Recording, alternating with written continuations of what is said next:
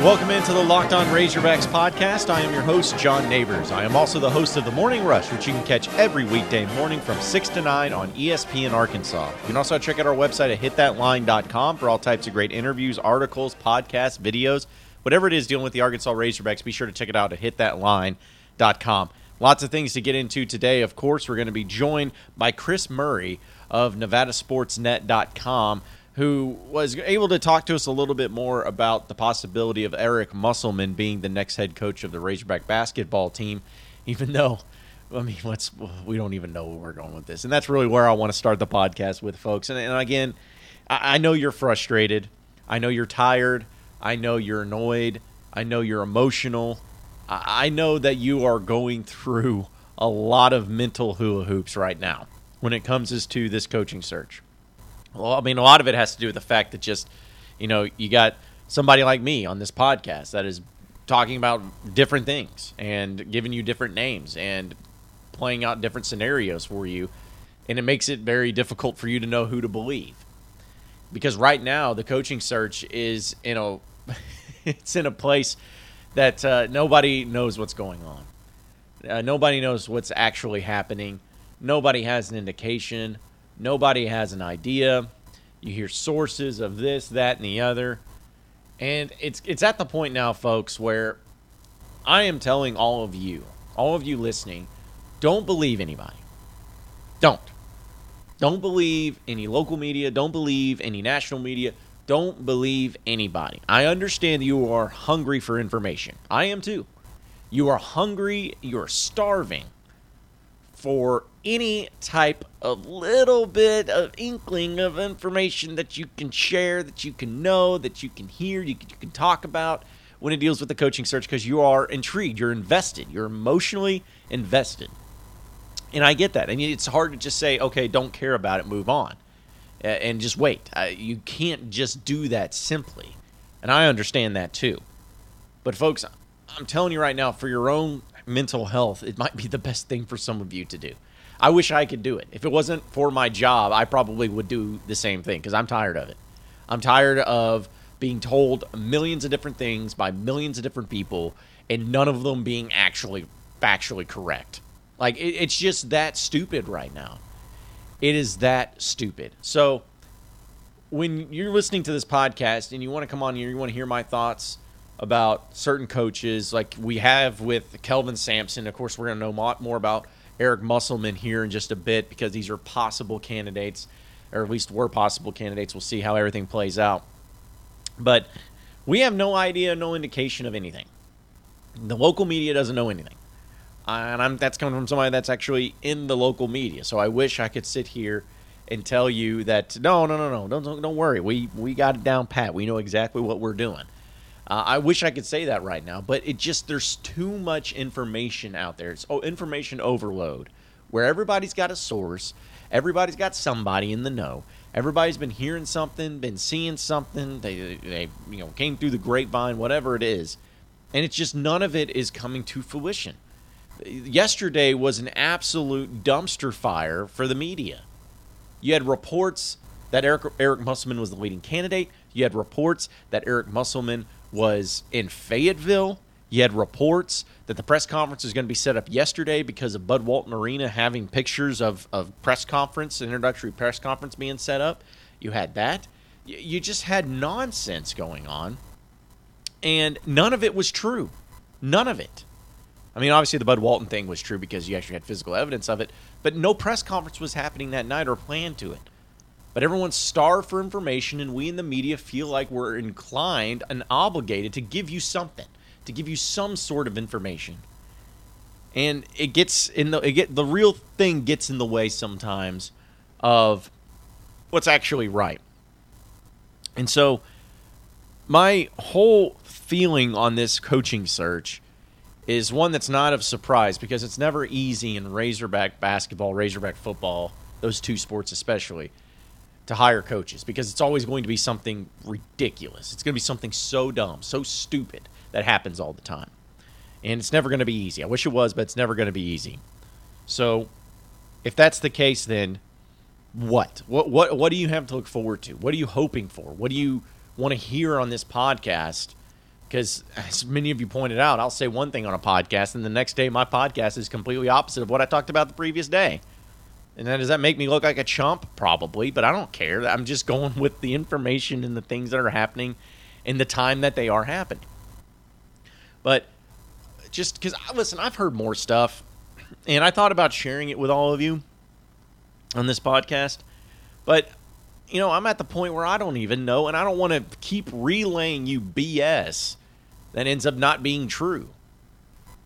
Or at least not to the extent that I'm giving it to you.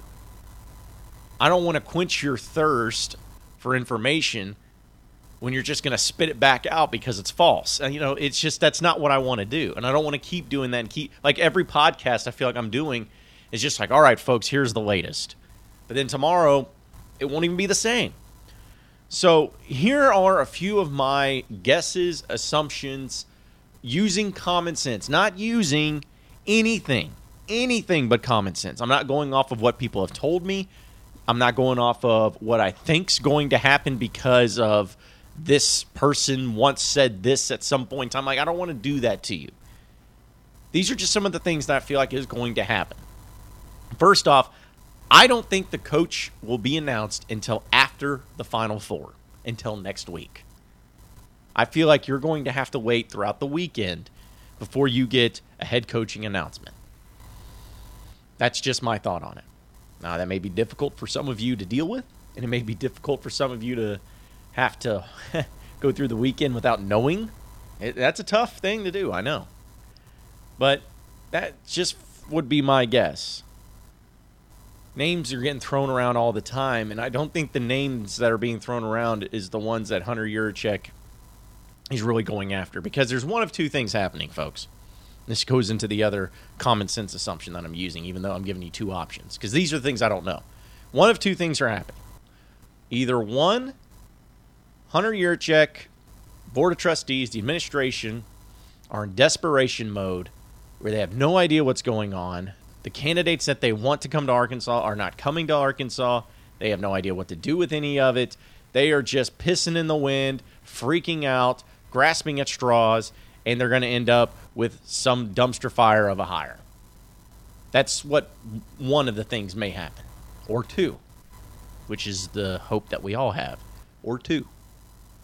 Hunter Yurachek, the Board of Trustees, and the administration have all been playing full fledged misdirection, throwing you off of the scent, making you believe that certain coaches are in the running, making you hear names, maybe even interviewing a few guys, putting a few names out there to distract you and me and all of us off of the real scent when they have somebody over here in the bag or somebody that they're really going after hot and heavy. Those are the one of two things that can happen. And yet, if you're using common sense, you know that. Because if they would have had a, if they if they had their coach already, like we were led, led to believe, they would have hired him. And maybe, just maybe, the coach that they're looking at is still coaching. Now, that's a bold statement, and that's the one that I know a lot of people are going to say, wait a minute, wait a minute, wait a minute. That's bullcrap. And you might be right. But it is an option that's out there. And so if, if their coach is still coaching, that's another reason why they will wait until into the weekend to figure out who is going to be the guy and who they are going to hire. So those are just a few of my guesses and assumptions, just basing it off of common sense, not basing it off what I've heard. But I'm telling you right now, folks, this university does not, and I repeat, do not have a problem with spending big time money. That is something that I will share with you. I am hearing that the University of Arkansas and the people involved are willing to put forth up to $6 million a year for one particular coach. A big time coach. $6 million. Money is not a problem. And it's not really an option either. I hope that the second part of this podcast I've talked about is right. I hope that they're going to go out and get somebody that's a rock star hire. I hope that every one of you are happy with the hire and that Hunter Yurachek and the Board of Trustees and the administration did their job and did it right. But when it comes down to this, folks, since we're still in the waiting process, at least as of right now when I'm recording this podcast, just worry about the baby. Worry about having the healthy baby. Don't worry about the labor pains. Labor pains suck. Labor pains are frustrating. They're annoying. They hurt. But if the end result is something great, grand, and wonderful, then the labor pains would have been all worth it. Just wait. Be patient, and we'll see what happens in the coming days. But right now, just chill.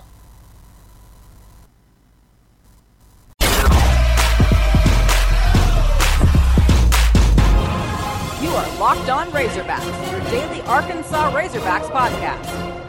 Let's welcome in Chris Murray of NevadaSportsNet.com, who joins us, who's been talking about this story on his social media account. Chris, really appreciate you joining us this morning. How you doing, man? Good. How are you guys doing? We're doing well. We're trying to make sense out of this insanity that is a coaching search. It's always fun here in Arkansas when we're talking about coaches in football and in basketball. And basketball is the latest thing. And Eric Musselman, I'm going to be honest with you, Chris. I was on top of this Eric Musselman thing as when I started looking at him and researching him. I was like, okay, if Arkansas made this hire, it's pretty solid. And then it looked like he was going to be the guy. People were reporting he was in Fayetteville, Arkansas. Then Nevada came out and said, no, he's actually not here. So, what can you tell us about this story and the latest update that you have? What's going on right now with Eric Musselman and the connection to Arkansas?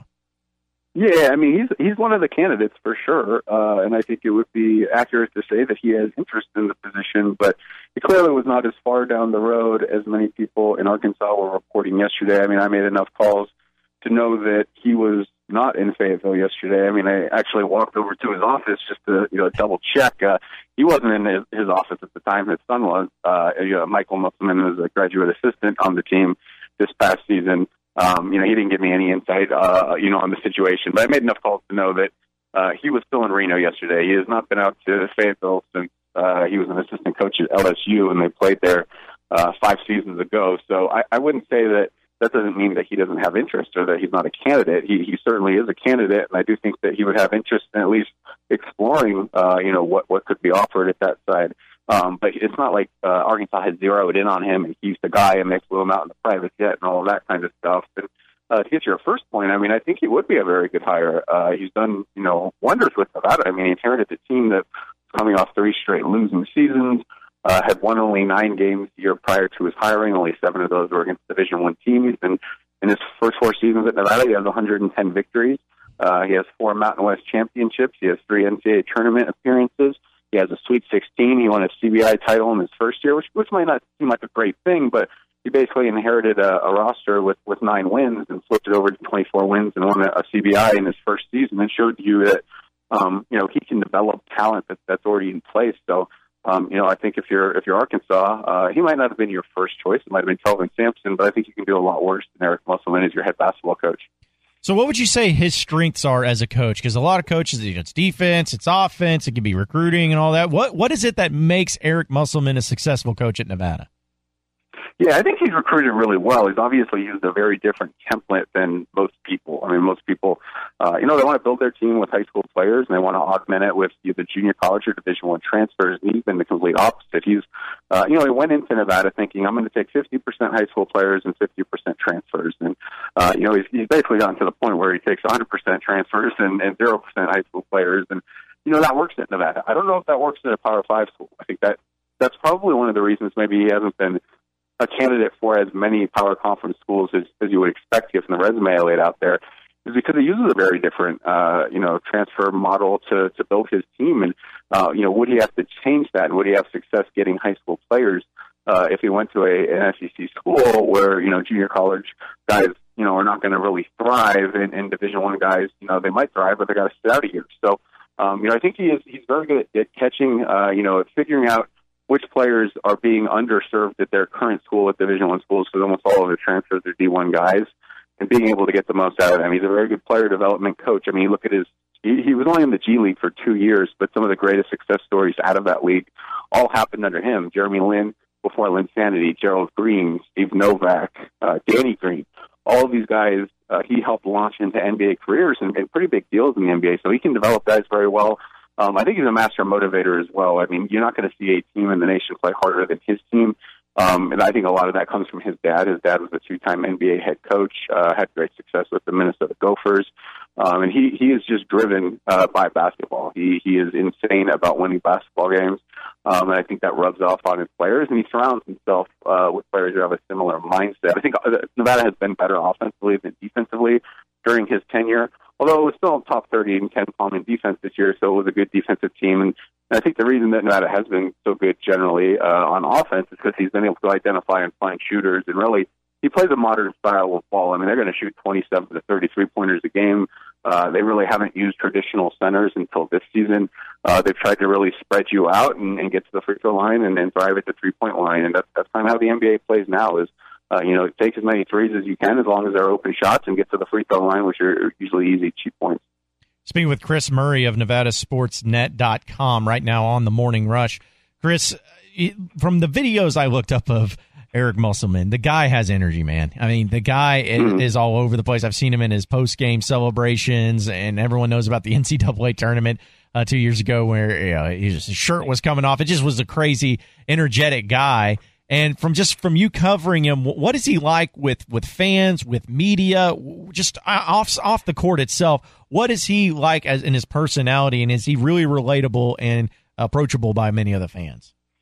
Yeah, he's the most interesting coach uh, I've covered, and I've been covering Nevada for the last uh, 17 years. And uh, I think the reason he's so interesting is because, like you said, I mean, he is he's just himself at Nevada. I think that's one of the benefits and one of the things the Wolfpack will sell is you can take off your shirt and be a crazy man, and everybody in this community is going to love you and not think, you know, what what is this coach doing? I mean, he can chew out a player on the court, uh, which he's done, and, and people uh, won't have issue with it because they, they know he's trying to get the best out of that player. A la, you know, Tom Izzo uh, a couple of weeks ago, and then that little mini controversy.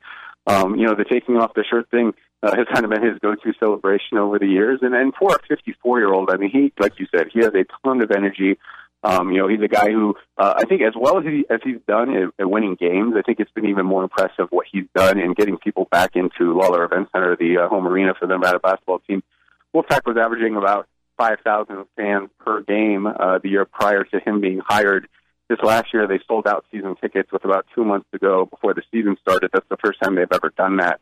Um, they were basically at capacity this season. Their average home attendance was right around 11,000 for an arena that holds 11,560 people. Uh, they were fourth on the West Coast in attendance behind BYU, New Mexico, and Arizona uh, programs that have always drawn really well, and those programs all have 20,000 uh, capacity arena. So if you go by, you know, the average attendance per capacity, Nevada was the best on the West Coast, and it's because of, of how he's connected to, with the community. It's because of uh, his willingness to do outreach stuff, and as well as his wife, who is a former ESPN broadcaster. She did a lot of events in the community, does a lot of events in the community, and then he's great on social media. I mean, some he'll do whatever necessary on social media to not only build up his program, but he did uh, prior to last season. He did you know little individual videos for each of the other um, sports on campus.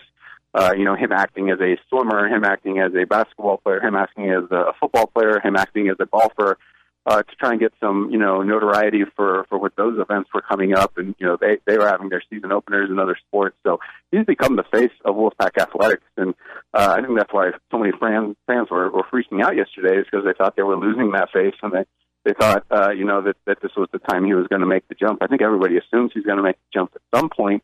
Um, you know, people are just questioning: is, is Arkansas the right job for him to make that jump? Is it a good enough job? uh, you know, to give up what he's built at Nevada. And, and you know, until that offer comes, and, and it may not come, uh, he won't be able to answer that question. But, but I don't think this is necessarily a Mark Few situation where, where Coach Musselman is going to be here for two or three decades. All right, last one before we let you get out of here, Chris. Just make a prediction, man. Look into your crystal ball. Do you feel like Eric Musselman's going to be the next head coach of Arkansas, or do you think he stays at Nevada? I think if he gets an offer, it's going to be hard to turn down. I think he he will probably accept it. I mean, you're talking about a raise at two and a half times what he makes now. He makes a million dollars, uh, you know, with ticket bonuses and stuff, probably 1.2, 1.3 million.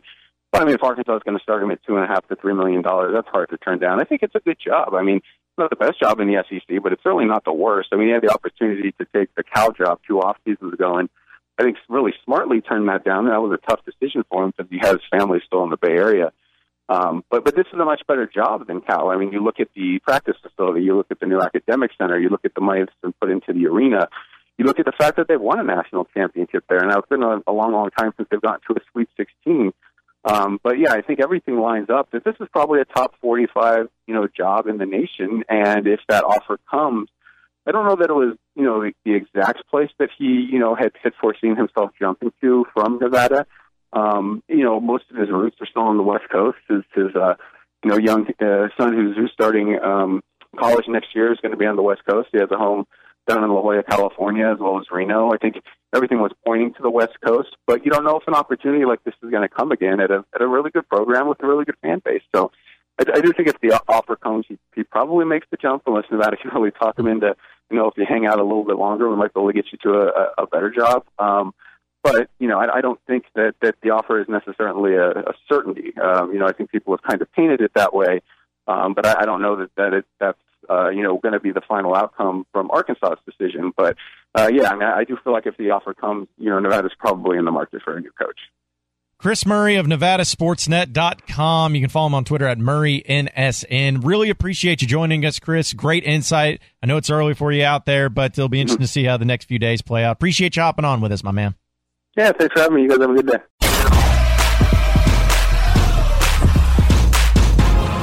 You are Locked On Razorbacks, your daily Arkansas Razorbacks podcast. Well, appreciate everybody listening into the Locked On Razorbacks podcast. Be sure to like and subscribe to the podcast on iTunes or on Google Play. You can also get after me on Twitter at Rush John Neighbors for any questions, comments, concerns that you may have. We will keep it going from there. Same podcast time, same podcast channel tomorrow afternoon. Have a great day, everybody. We will see you then.